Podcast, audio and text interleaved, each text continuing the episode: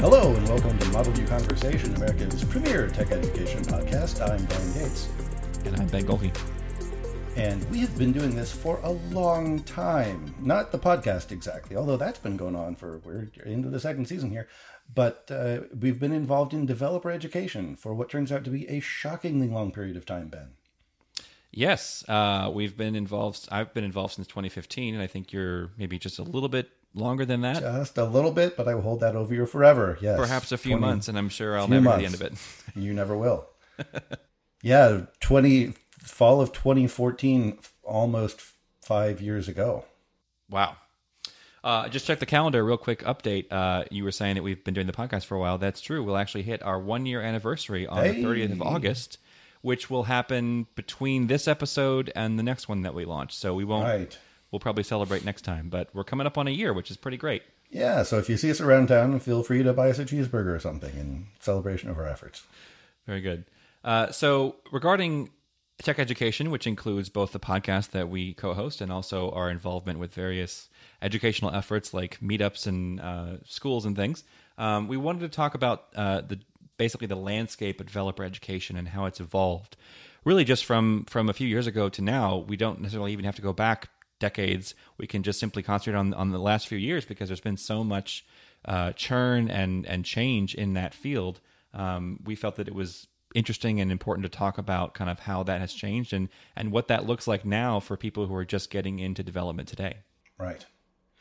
And the first thing that strikes me is simply the material that is being presented. And we could say it at the time that a lot of the stuff we were teaching didn't exist. Uh, the stuff we taught in 2014, 2015 did not exist when, say, we were going to college, but we had gone to college several years earlier. And once again, that's true, right, Ben? The stuff that you're teaching now at Lambda is different than the stuff that you were teaching just because the, the actual technology is different. For sure, yeah. When I started teaching in 2015 at the Iron Yard, um, we were doing almost entirely Objective C. Um, Swift had been announced the prior summer, but it was it had gone into like 1.0 GM status, but it was very very new, um, and most people didn't know how to work with it. And a, a, language is much more than maybe a library or something smaller in development. A language is really something you have to live with for a while and understand the nuance nuances of and stuff like that. So um, it's it's much harder to to learn um, and then certainly, in order to be able to teach it, you have to know it well. So we started with uh, just a tiny bit of an introduction to Swift um, and mostly Objective C. And now we do the exact opposite. At Lambda, we're teaching almost entirely Swift. And we do offer two weeks of Objective C just to make sure that you have the fundamentals. It's still important uh, to know that as a as a language for iOS development, lots and lots of legacy code is still written in that language, and it's important for you at least be able to read it and understand it maybe do a little bit of light writing of that code. Um, but as far as kind of the way that I teach people, that has definitely changed a lot because the approaches of those two languages are very different. And so you not only do you have to code them differently, but you also have to teach them differently. And um, I want to get into how do you teach them differently, but first I'm curious how the language itself has changed from Swift one a long time ago to now, and also uh, how the ecosystem has grown up around it. Yeah, so from Swift 1 to we're at this point at Swift 5.0 as of this uh, airing of this episode we're at 5.0 and 5.1 will be coming out um, in a few weeks time in theory when Apple um, releases the new versions of iOS and macOS and all the other associated tools um, in the fall but uh, that change from 1.0 to 5.0 has been pretty massive. Um, we've had source code stability, we've had ABI stability, um, we've had uh, massive changes in syntax. We, they've added a lot of new things. I mean, for example, uh, guard let and some other language features did did not exist initially in the software um, in the language. They've done things to make more of the runtime Swift specific. So a lot of things early on were actually just um, bridged over to Objective C, and so you'd use things like NSString, which is a class that's actually part of the other language, not part of Swift, but you'd kind of use it in in Swift anyway. Um, and they've since fixed a lot of that that kind of the the growing pains that are associated with building a language. Right, you can't you want to build everything, you don't have time to do that. So they they kind of stood on the shoulders of of the giant that was the previous language and um, incorporated new features. And then over time, they've they've made those features then more native to the language itself, so that now we can write code that is fully Swift um, and and is done in what's called a Swifty way. So the, the even the approaches about things are different because, of course, when you express yourself in English versus how you might express yourself in French or Spanish or German or some other language, um, that expression, you know, that maybe the overall meaning is roughly the same, but the expression can be very different, and that's that's true in programming languages as much as it is in spoken languages. So you have to kind of learn the nuance of how to express things in that right, new the, language. The, the, idiom of Swift versus Objective C. So it exactly. sounds like there was some of the same kind of development that JavaScript had. That initially there were uh, shortcomings or things just missing in the language, and tools, shims of different kinds had to be developed in order to get over those. And as successive versions come along, the language developers could look over that landscape and say, oh, that would be useful. We should do that ourselves. And so pulled in these concepts so that uh, there was a just one central body of knowledge that people had to master, which generally makes things easier. Right. Yeah. So you don't have shims anymore. You now have native language features that are that are baked right in. Right. That's something that was starting to happen in JavaScript of 2014 or so. The, the language itself had been um, not very powerful for a long time, or at least not um, very. It didn't change very much. I think the last major version had been in 2009. Wow. And yeah, there.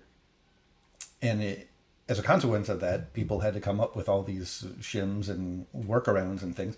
jQuery, probably the most famous one, that let you do a lot of stuff that people, everybody working with JavaScript wanted to do. And then JavaScript started to feel limiting, and probably 2014 was the time when the first generation of, uh, of frameworks and libraries started to come out.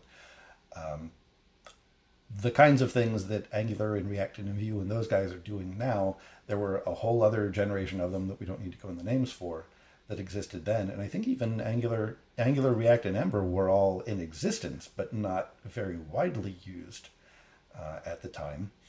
And just from then until now, we've seen JavaScript as a pretty stable, unchanging language, and then frameworks, and then for a while it felt like a framework of the week.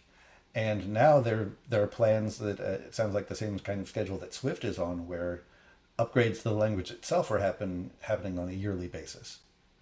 Who's in charge of JavaScript as a language? Is there like a governing body for it? it there is uh, the official name of the I think the underlying standard is ECMAScript. It's like the European Consortium of Manufacturers of America, which that doesn't make any sense. No, like, it doesn't. E- ECMA sticks in your head, but uh, yeah, there there is an official body, and so they promulgate the official things that the language is supposed to include. Uh, and although there is a disconnect that I think only JavaScript is faced with, which is they can decide all day long what the language is supposed to be able to do, but in the real world, people interact with JavaScript mainly through a browser. And the browser people have representation in that governing body, but they're not in charge of, nor are they kind of beholden to that governing body. So these new language features come out, and the browser people can kind of take them or leave them and, and incorporate them into the browsers on their own time. And that's why you see things like this site works only in Chrome. Please change your browser to, you know, to display the experience properly. Right. You don't see that quite as much as you used to, and uh, that's probably a combination of JavaScript and also CSS is subject to the same sort of, um, of of break between the people in charge of the language and the people in charge of implementing the language but yeah, that's uh, another area where things have developed massively over just the past few years. So, with all of this churn and change, I, I know that we, us as as senior developers are kind of, you know, maybe we're not any happier about that change, but we certainly are more used to the idea of this stuff changing so often. Resigned to it. Right. So, uh, with that in mind, how do you think the um, the expectations for juniors has changed for things like front end development? now in 2019 compared to how it was when you started teaching in 2014. I know that you're a, a developer again, but you certainly work with people of different, um, you know, different stripes and, and different levels of experience. Um, what would you consider to be kind of the the new maybe the new minimum for for what somebody would need to know to be a competent junior developer? The expectation seems to be that there's going to be some of one of the major frameworks has been mastered is kind of um, a loose word that can mean different things to different people, but you need to be experienced with one of the major frameworks. I think that's that seems like the biggest standalone change that people almost don't call themselves JavaScript developers at this point. They're React or Angular. Certainly, the jobs are React or Angular or Vue positions. And I'd say the other big change is that um, there has been a more of a narrowing in some sense. I don't know if this has happened in the iOS world or not, but at one time, when JavaScript was a simpler, more limited thing, there was an expectation that uh, you couldn't really make a job just in that alone, and so you would have to be very good at HTML and CSS, and then know as much JavaScript as you needed to do the small handful of things that JavaScript was capable of doing. And there's been a growing divergence between um, the those bodies of knowledge and a lessening of people who are really capable of mastering everything that goes on in front end development anymore. Has that kind of thing happened in iOS? Um, I, I would say that maybe it kind of the answer is maybe yes and no. like in, in in front end, there's kind of this much clearer demarcation of there's people who know JavaScript, there's people who know React or one of the other frameworks, there's people who know Node, right, which is still a JavaScript technology, but it's on the back right, end. back end. Mm-hmm. So those those those uh, those idioms and those things that are normal for that kind of development are going to be different, even though the language is the same. Um, so it's a it's a very broad category of things that you could be good at. Um, with iOS, I guess the answer is maybe uh, no. It hasn't changed because Eh, but the reason is because that's always been true. so for for iOS, um, it is it is similarly a pretty large uh, collection of of related but separate um, skills that you need to know how to do. So you, I, I, feel like you know, calling iOS developers full stack developers is not something. Is not a not a, a stretch because we need to be able to design and build a front end, a UI, right? And that involves things like views and that kind of stuff. We need to be able to do more back end type, um, you know, business logic where we're designing models and we're doing potentially intense uh, computations and stuff in the background um, using multiple threads, that kind of thing. We need to be able to involve a database. Um, and then also, we need to be able to talk to a potentially a remote database through an API. So there's networking skills and stuff like that. So they're really, you know, an iOS app can certainly encompass all of the modern stacks that we, you know, that we associate with development today. Um, and and that's pretty much always been true. So uh, while you can specialize in certain areas and you might focus more on, I like doing more of the front end design work. Maybe I work with a designer. Maybe I even do some design on my own, that kind of thing. Um, and that's where my specialty is, and things like constraints and getting views to display and animations and stuff like that. Um, or you might focus more on I'm really all about kind of building the data model and doing the intense computation we might need to do, you know, involving things like uh, Core ML, which is the machine learning um, technologies that are built into iOS, where you can actually do, you know, in some cases, almost big data style machine learning right on the device because they're so powerful. Um, and I bet that's fairly new. That is, yeah, that is that is fairly new, um, and and it really has opened up a whole nother um, area for iOS developers to focus on, an area that that in the past has really been a completely separate discipline that mm-hmm. has been mm-hmm. done on different hardware and in a right. different place you, and time, right? You need to know Python or yeah. C or some other technology entirely. Eh, right. And now those things you can you can do some of those things directly on your iPhone. So you can involve Swift and Core ML, which is the lib- the framework that Apple built for it, and just do it right inside the app. Um, so I don't know why I said C there. Only Python. I don't think there's any C machine learning. I apologize. Uh, Take that out in post. all right. So, um, so I think it, it's it's uh, not a new phenomenon that this is happening, um, but it is something that that you know change or there is a, a, a wide array of options, um, and you can either choose to kind of be specific with one or a couple of them, or you can say I am going to try and do my best to be a more holistic iOS developer, and you bring me a project, and I can sort of build it for you from scratch, right? And I can kind of do all the pieces. What has been your recommendation to juniors over the, the course of the time period that we're talking about? And has that changed? Do you, do you think people ought to aim for being the holistic developer and being very capable in all the what sounds like an increasing number of areas of development, or should they be more narrow and, and focused, or at least to start out? My, I'm I'm a big fan of uh, kind of um, providing a um, uh, advice around being basically what's what's called a T-shaped developer. Um, something that I learned from one of my one of our colleagues that we we work with at the Iron Yard back when we worked there. Um, uh, and she described she did this really great way of describing this to her students being t-shaped essentially is where you know a decent amount about a variety of topics around your area of expertise right so if we're talking about ios development it's swift objective-c it's the ios sdk it's um, you know design and kind of the apple's guidelines around how to build apps stuff like that that's kind of all your baseline knowledge um, and you might even branch out into things like you might do a little bit of Swift on the server, right? You might know a little bit about that, um, which is fine. And and being kind of sort of uh, rather than jack of all trades, master of none, you'd be jack of all trades, master of one. So the idea is that you would know various kinds of things within your field, and you'd be decently proficient at a, a broad swath of them.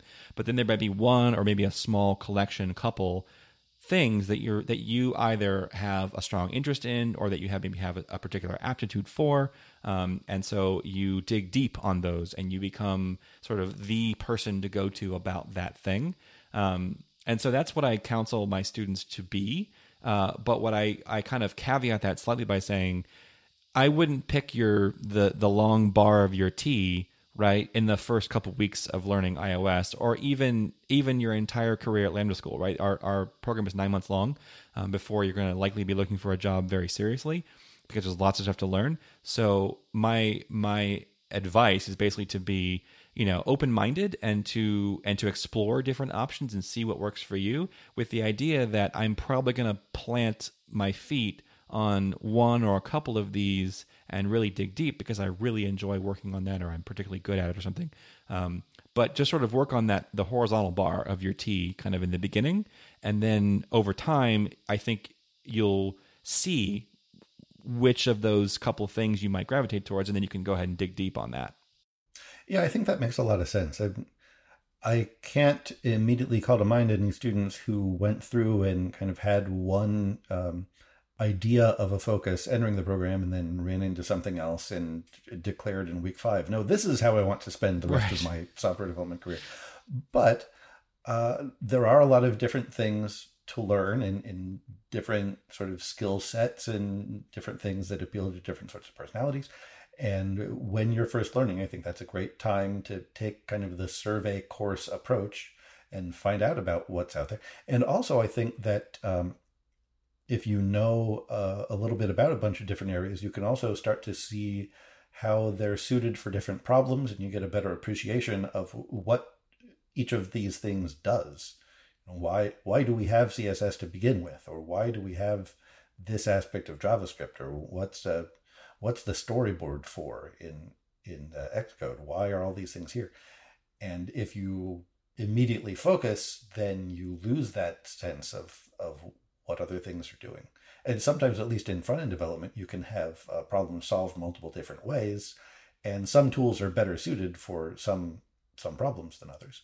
So in, in at Lambda School, I teach the first unit of um, iOS, which is the first three weeks of content, and I have students coming in all the time and asking me questions about, uh, you know, I can I can do something X way, or I can do something in in a different direction, um, and I've seen that you've showed us both which is the right way to do it. Um, and and that is pretty much always answered with the with the universal answer in programming, which is it depends, it right? Depends. It yes. depends on on what you're doing, which one you should do. And I think uh, I think your point is very valid in that um, if you focus too tightly on one aspect of the field that you're in, it's very easy for you to get locked into you know. I have a hammer. That's a nail. I'm gonna I'm gonna solve that problem that one way because I know how to do it and and that's the best answer it's like that's not the best answer that is an answer it might be the best answer but if you don't have that broader context how can you really know so i think that's a really great point that that being that that not focusing too much on that vertical bar of your t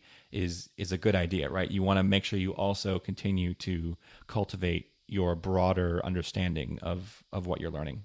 You've mentioned that um, you've taught at a couple places since we met, and uh, you know in the world kind of beyond us, there have been changes too. Uh, does Lambda have much contact with uh, the other schools? Do you guys kind of keep tabs on how other people are doing things to find out what the options are these days?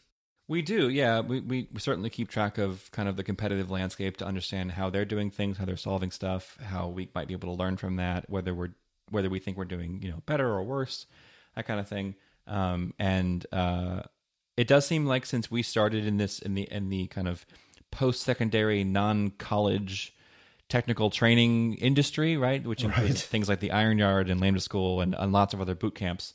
Um, that that boot camps have become uh, sort of both much bigger as an industry and yet also kind of smaller as a collection of competitors. Yeah, there was a shakeout there.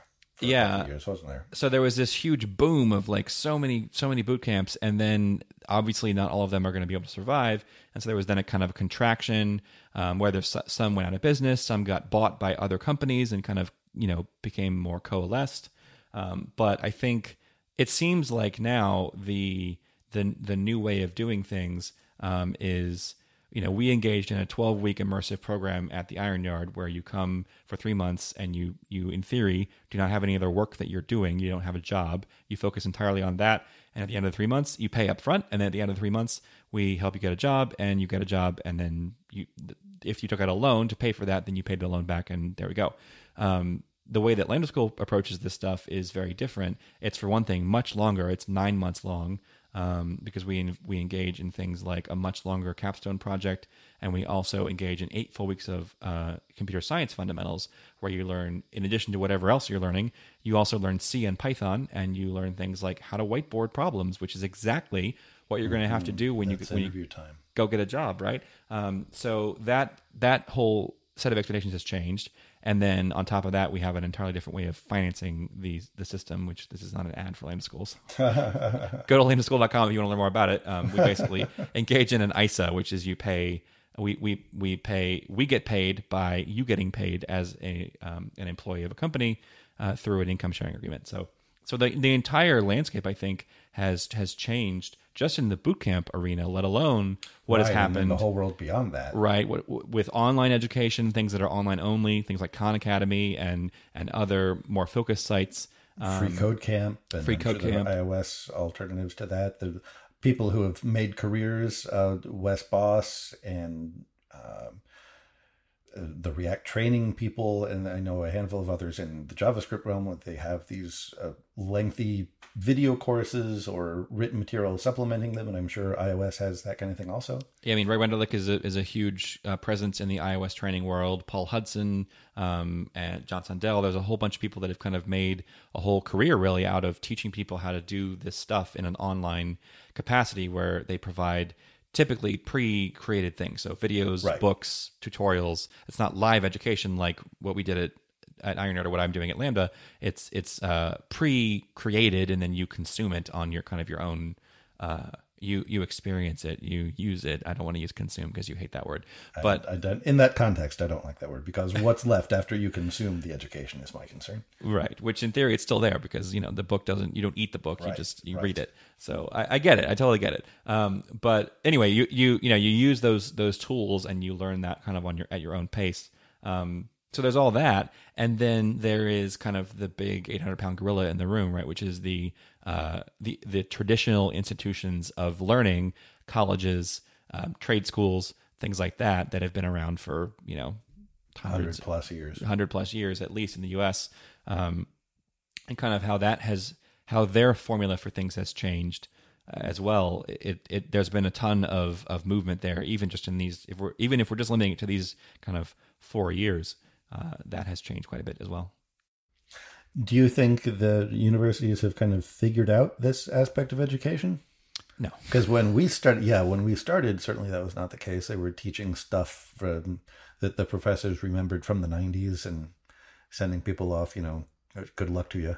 Right. I mean, I just remember in one of my computer science courses, uh, getting some starter code for a project, and the comment at the top of the code was it was had been written by one of the professors, and the last you know the, the creation date in the comment at the top in the header was like 1991, and this is this is in like 2005. So it was C, which means probably it didn't Right. need to change. yeah, probably right? I it mean, was left alone. but at the same time, I feel like that is indicative of of the fact that that kind of teaching, particularly for computer science and and programming, is woefully stale and out of date, and and is constantly at least a couple generations behind, if not longer, on kind of the state of the art in in programming.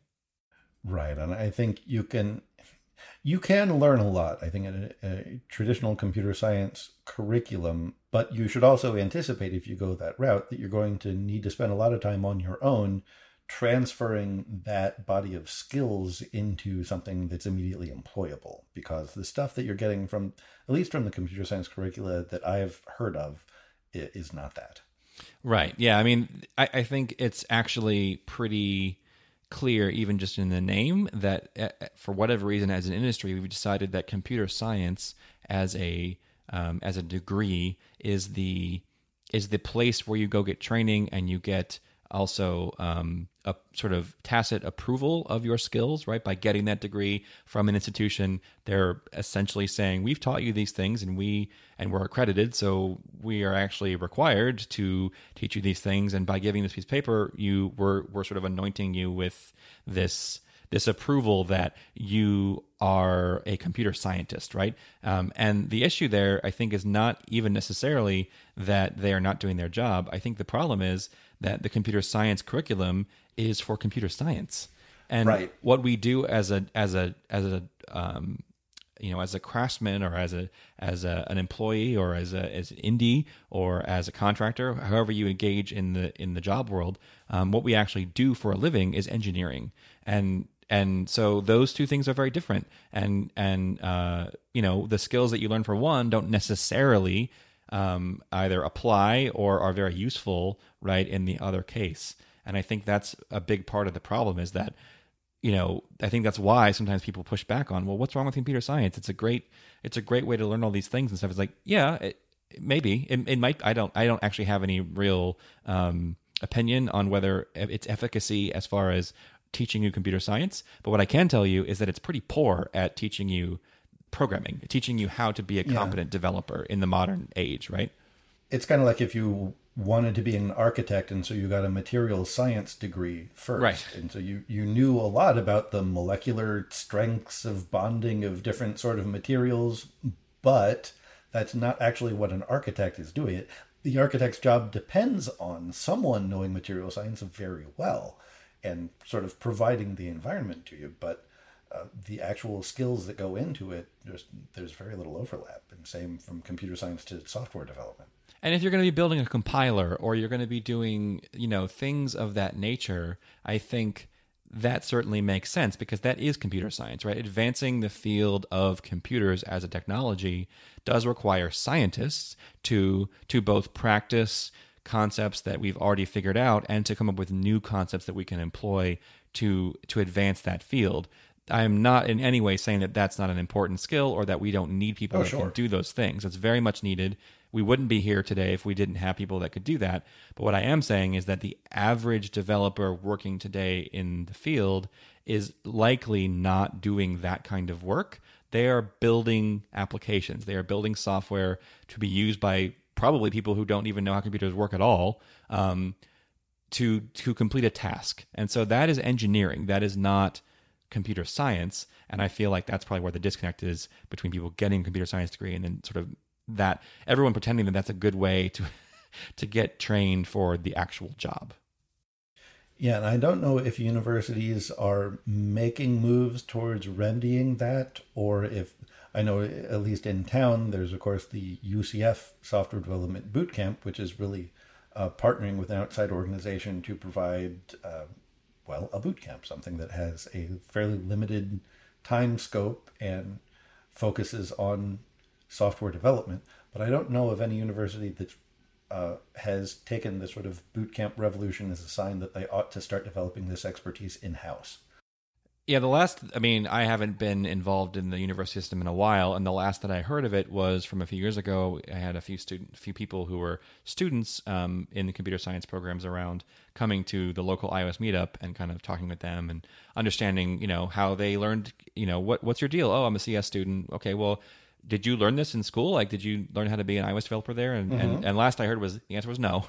Um, they didn't learn any of that in, in any sort of school official capacity. They learned it on their own because they were interested in it, um, and they they were in some cases allowed to engage in iOS type development for school projects, which I thought was kind of cool. Um, but f- the complaints that I heard were around along the lines of like the professors didn't really consider it to be hard enough or real, or real enough or whatever um, and and gave them some you know some crap for for not engaging in in the hard work of computer science for their for their project and they were just sort of messing around with iOS which uh, you know I, I, could go I could do an entire podcast about how that's wrong but but you know I mean there's very serious work that happens on iOS and it's it's just as valid a a platform as any to to do difficult and interesting engineering type you know computer programming as anything else uh, but so that that's my most recent kind of touch point to that. And so from the looks of that, as from a couple years ago, I would guess that the movement has been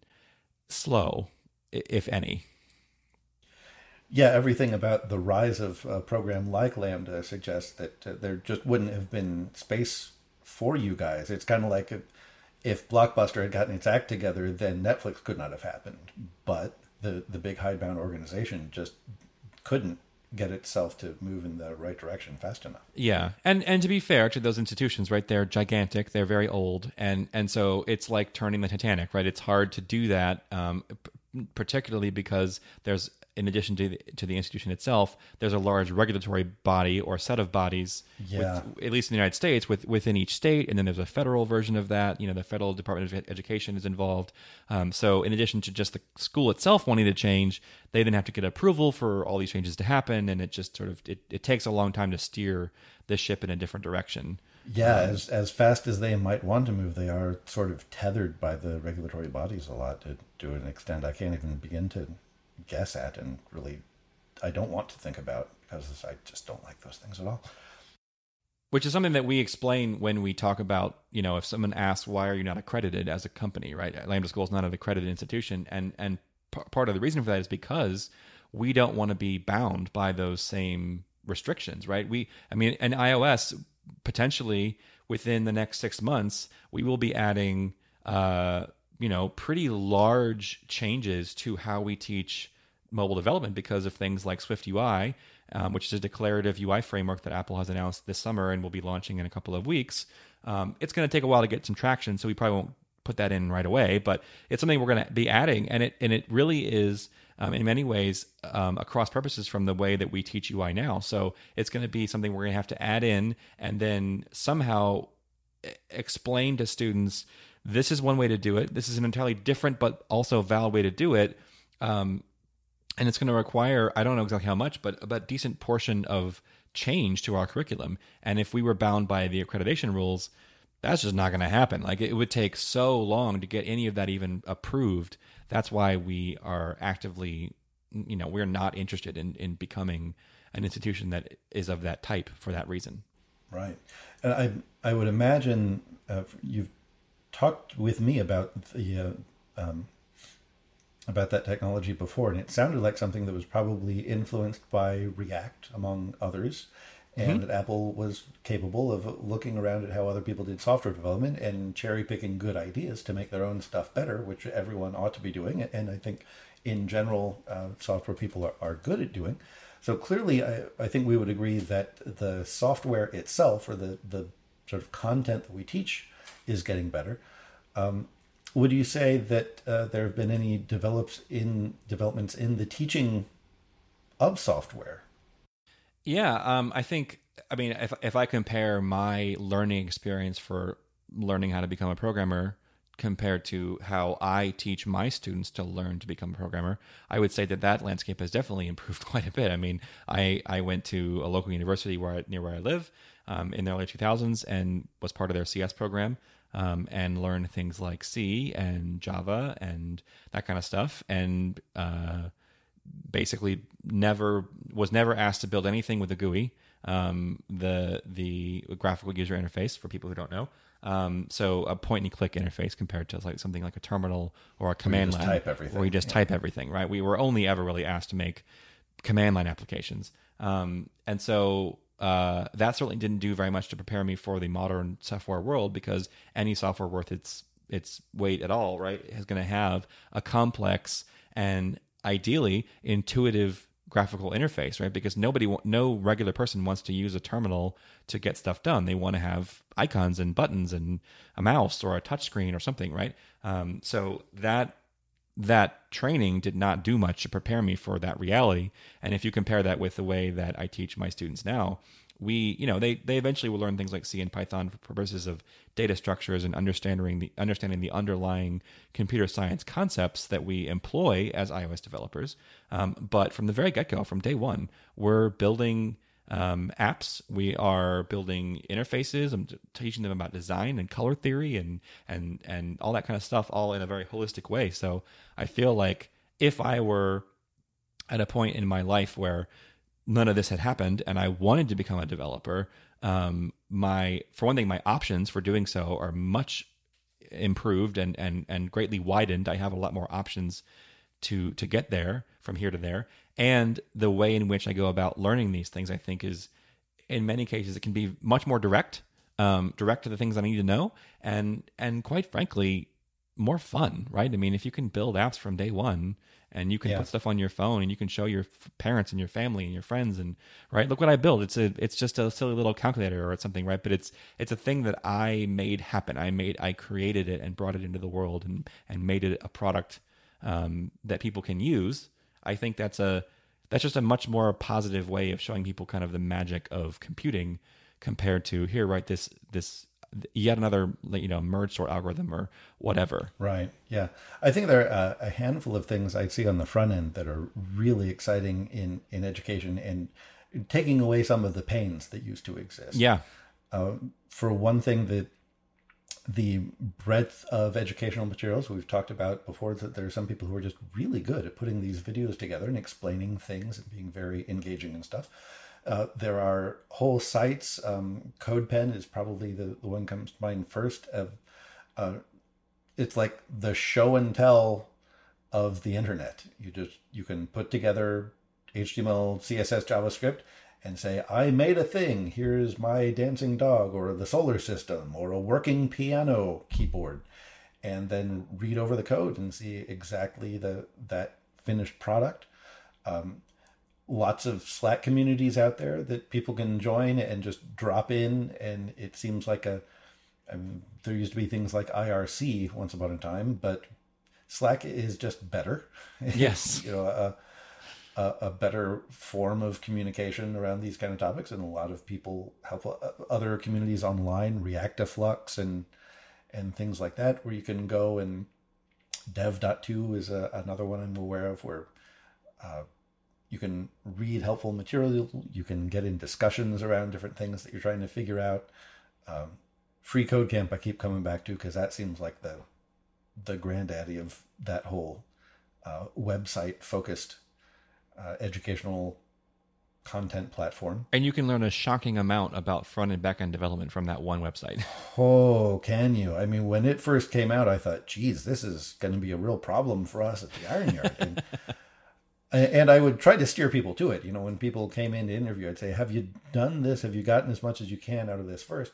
And it turns out, I think, that uh, if you don't have some prior training or just inclination towards uh, the engineering way of thinking, then you do need somebody else to, to kind of guide you along. And, and that's the, the extra value, one of the sources of extra value we provided. But if you are just an engineer or a technical person, whether by training or nature, uh, you can learn just, uh, yeah, shocking is the right word of the amount of stuff that you can pick up out there. Yeah, I mean, if you if you were to believe only the random nerds that that that hang out in the Hacker News you know comment section and and various Oh, subreddits. no, yeah. You, nobody ever needs to get any training from anyone else because you can just go get online training for free. You can even get it for free. There's so much. There's so many resources available to learn how to program online that are completely free. No one should ever have to pay for anything.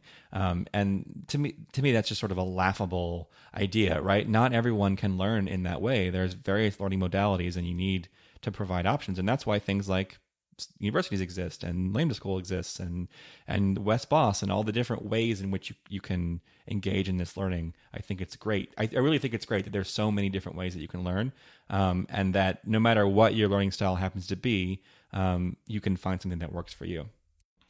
And also, uh, another area that I want to talk about was the uh, tools like Code Sandbox, which um, for a while, if you wanted to do anything in JavaScript, the in the period we're talking about, step one was install Node and then download two trillion gigabytes of stuff that apparently you need for some reason that no one really understands, and go through this just horrible build process that will take you five days before you get to the point that you can actually start typing in anything that works.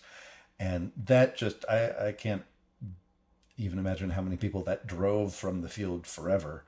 Uh, I think that's what was responsible, I think, for the phrase JavaScript fatigue, which was very much in vogue around 2017 or so.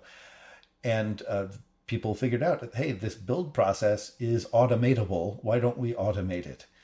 And so now you can go onto a site like uh, like Code Sandbox, like CodePen does this to some extent, and say, I want to install all of these things.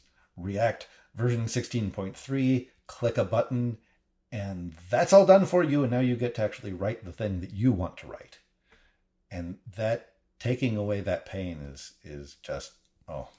And that's basically that's done so that you can experiment with that thing, right? If you want to play with React, Right, and do- it's just right there in the browser, and you don't have to install anything or worry about error messages on the command line or this version is out of sync with that version, and you know all the stuff that anyone who has installed software knows is gonna go wrong eventually. But now it doesn't have to go wrong for you uh, your very first time learning something. Yeah, that's that's fantastic. That's similar things are kind of happening a little bit with with Swift in particular, not necessarily iOS because that you need all of the iOS tools and they're pretty much baked into Xcode, so you don't have much choice. But if you want to learn if you want to learn Swift, there's um, there's this concept called a REPL, which is not unique to iOS or Swift. It's read, evaluate, print loop, which is essentially a way to describe an environment, a self-contained environment that can read, evaluate, and print out results from commands that you give it in a particular language. So there's JavaScript REPLs. There's there's actually now Swift REPLs that are available online. Um, s- it's built into to the terminal in the Mac. So if you want to just do it on your local Mac, you could do that. But the cool thing is because Swift is open source, uh, it runs on Linux and Windows now, and so you can actually get it installed on web servers, and then people can host the REPL on a server, and then provide a uh, like a JavaScript and HTML front end, um, where you can have you know a browser based REPL of of Swift, um, and you can play with Swift features um, right in your browser, and you don't even need a particular computer with a particular configuration.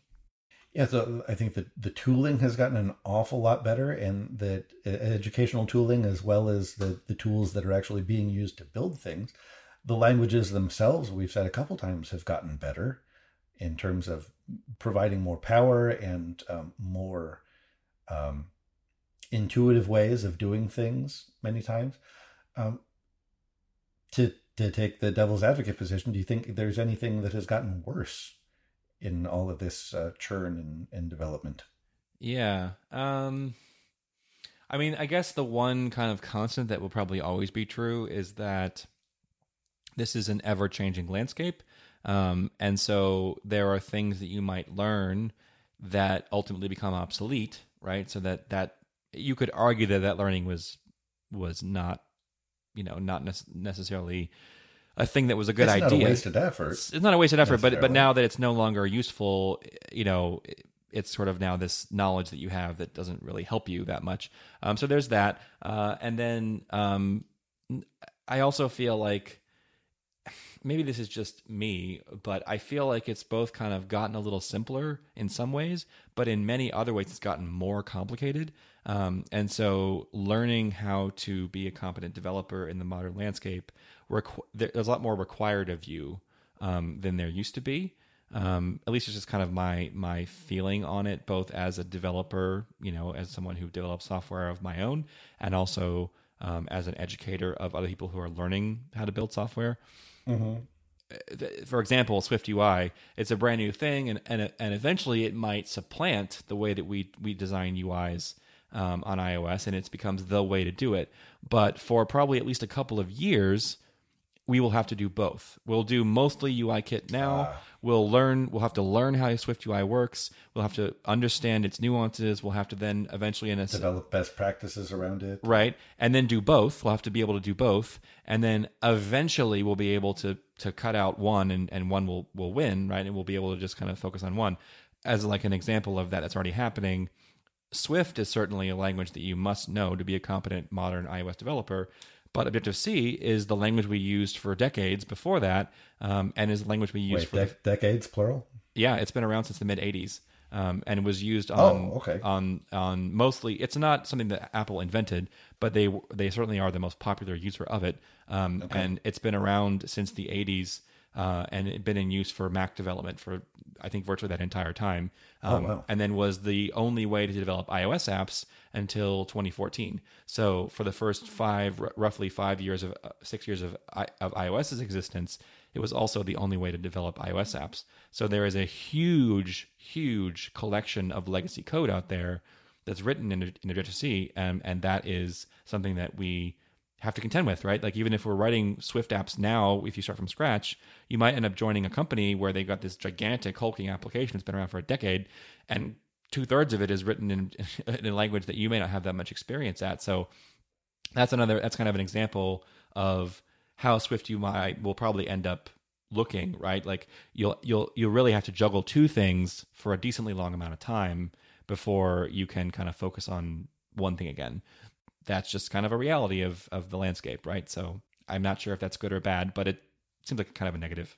Do you think that uh, it's incumbent on every iOS developer to get a working knowledge of both of those things, or could they kind of put their egg in one basket the other and say, "I'm going with the new thing," or "I think there's going to be enough of the older way around for a long enough period that I'm not going to worry about the the new thing for a couple of years."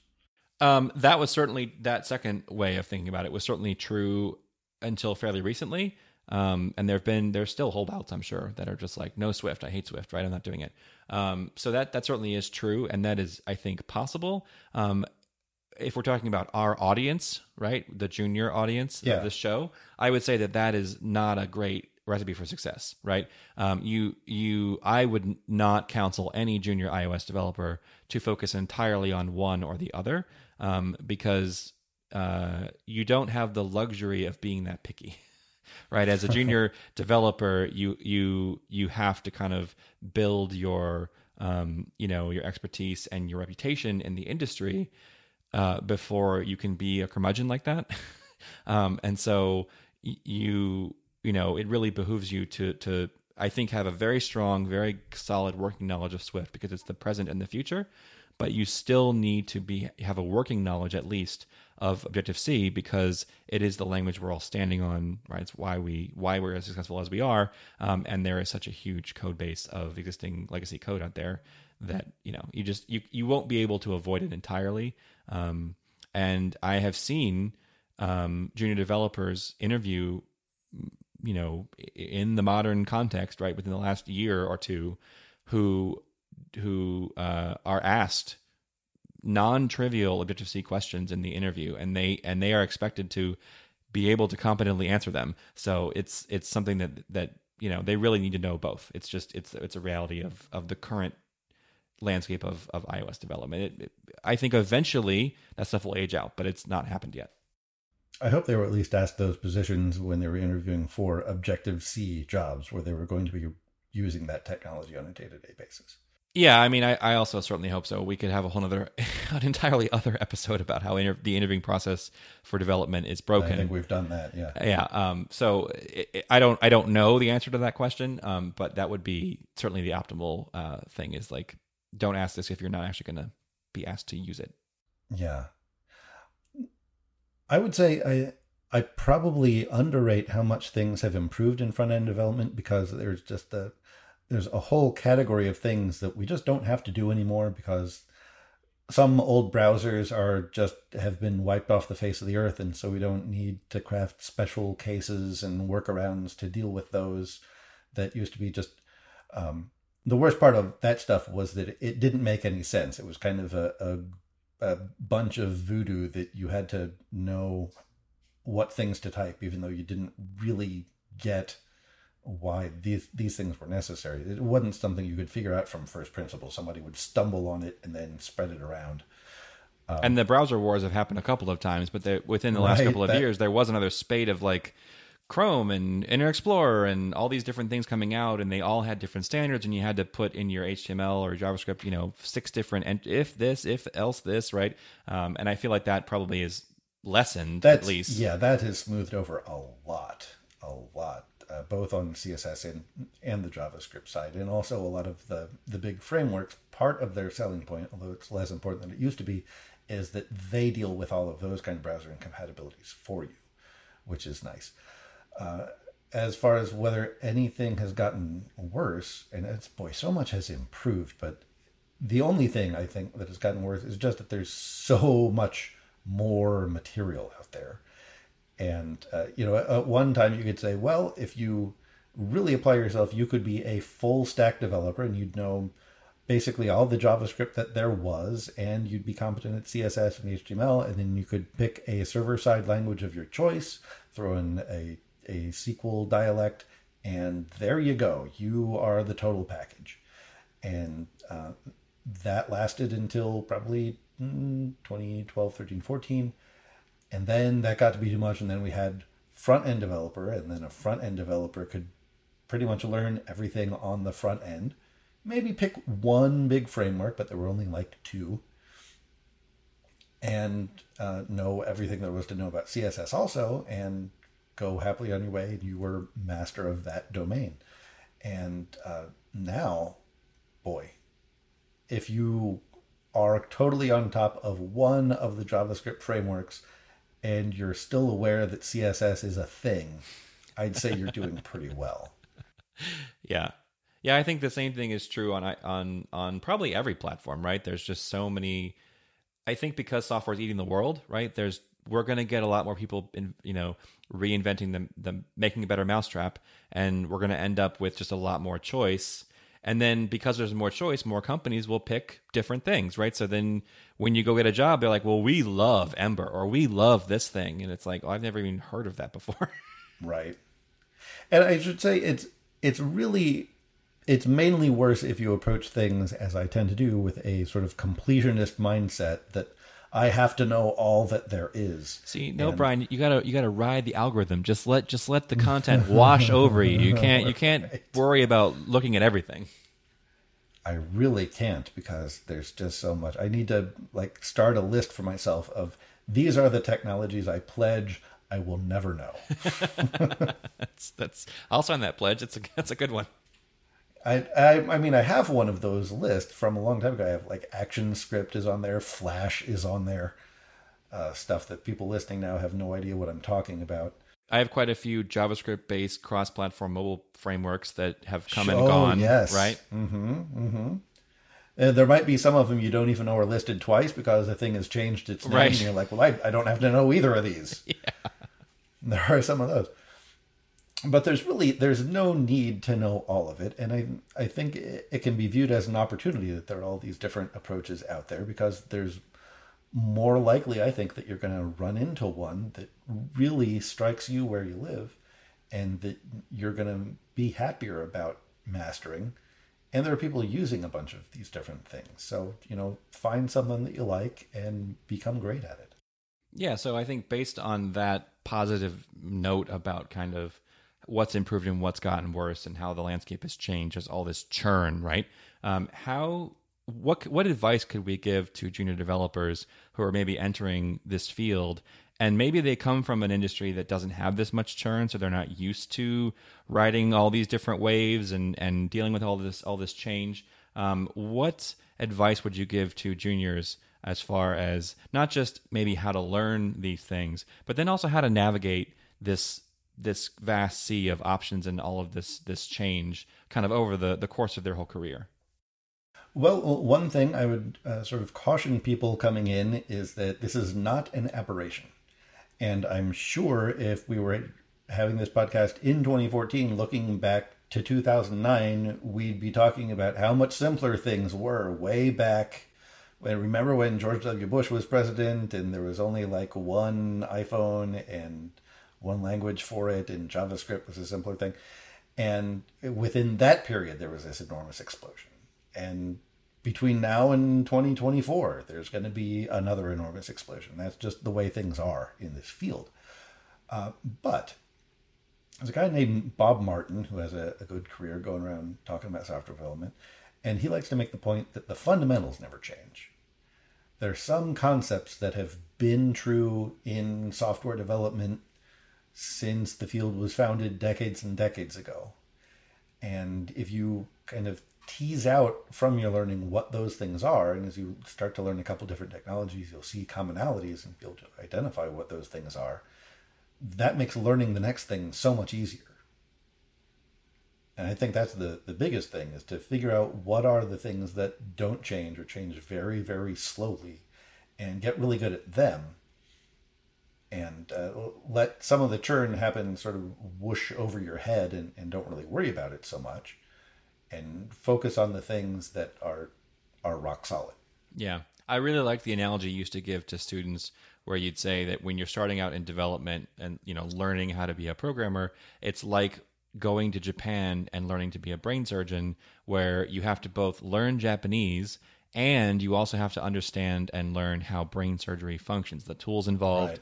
the techniques all of that kind of stuff right? And that's a huge huge ask right? That's a lot to, to ask of someone to do to do both those things at the same time. Um, and really when you're learning how to be a programmer you, you're doing that right? You're learning a language which we reason we call them languages is because they very much are like a, a, spoken or a written language where it has a syntax, it has a grammar, it has it has uh, you know a flow, and it has idioms, and it has things that are that are normal and a style for that kind of that kind of approach.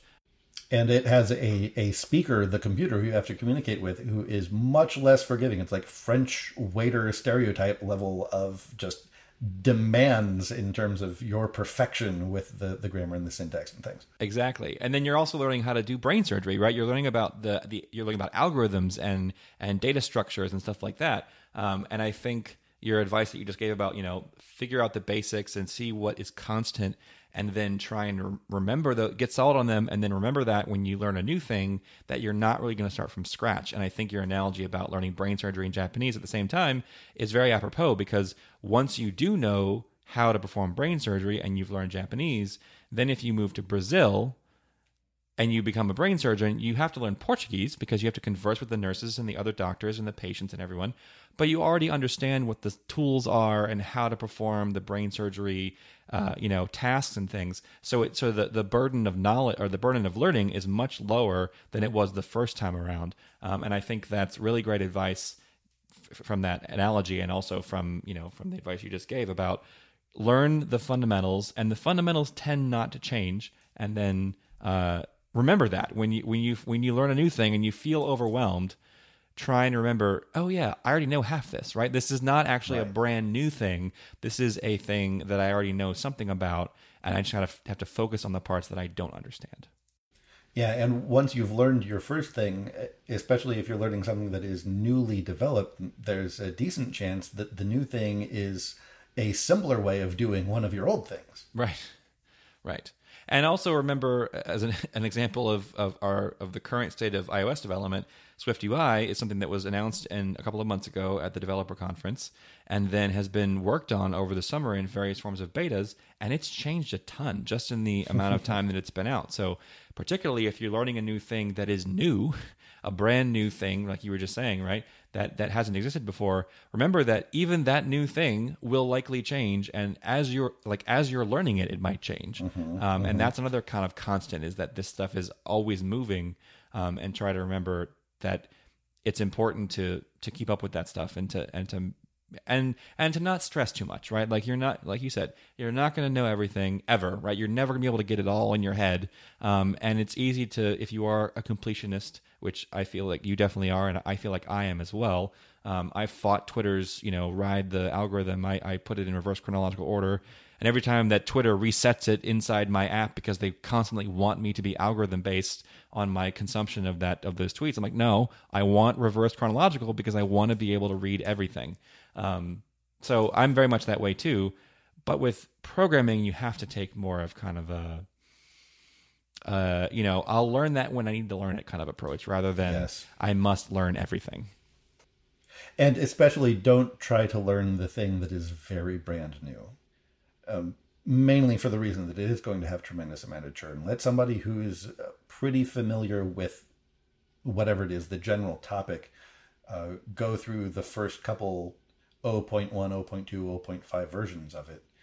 And once things seem to have settled down and get some level of maturity and show some staying power, uh, maybe you, if you hear of something brand new today and then over Christmas break you're thinking, hmm, I'd kind of like to learn some new technology. Go back and look, you know, four months later and see, is this still around? Did it catch on? Is it, does it look like it's um, not changing every other week? But don't, as soon as you see a headline in Hacker News or hear a podcast, jump out and find out about something that is, uh, you know, hot off the presses. Right, because it could already be gone. Even even in that one week where it came out and you heard about it, it could even already be gone. That stuff changes so fast that um, sometimes things stick around, sometimes things don't, and it and that's really good advice to to make sure that that the stuff that you're that you're bothering to learn, the stuff that you do choose to actually engage with, um, has both staying power and a presence in the market. Because there's nothing worse than learning a skill that is not marketable, right? That you you can't get employed doing. Um, so so keep that in mind too. That this stuff, it's not like uh, welding or electric, you know, electricians or plumbing, where where the the stuff is is pretty much the same. There might be things here or there that change, but it's pretty solid as a profession. Our profession has changed a ton in the last 40 years, and I would imagine that it will just continue to do so. All right, I think we can wrap things up there, Ben. And if people have uh, become intrigued by our style of podcasting and would like to learn more about us and hear more shows, where can they go and what can they do? Everything you want to learn about our show is at our website, mvc.fm, where you can listen to our past shows right on the page if you'd like. You can find out about how to subscribe to our podcast. We're basically available anywhere you get your podcast, so just search for Model View Conversation and you should find us. Um, if you do use iTunes for your subscription needs, if you could give us a rating and review, it would really help us out. Um, and if you'd like to send us feedback about the show, suggest new topics or anything like that, you can tweet us at MVC Podcast. Thanks, and we'll talk to you again soon.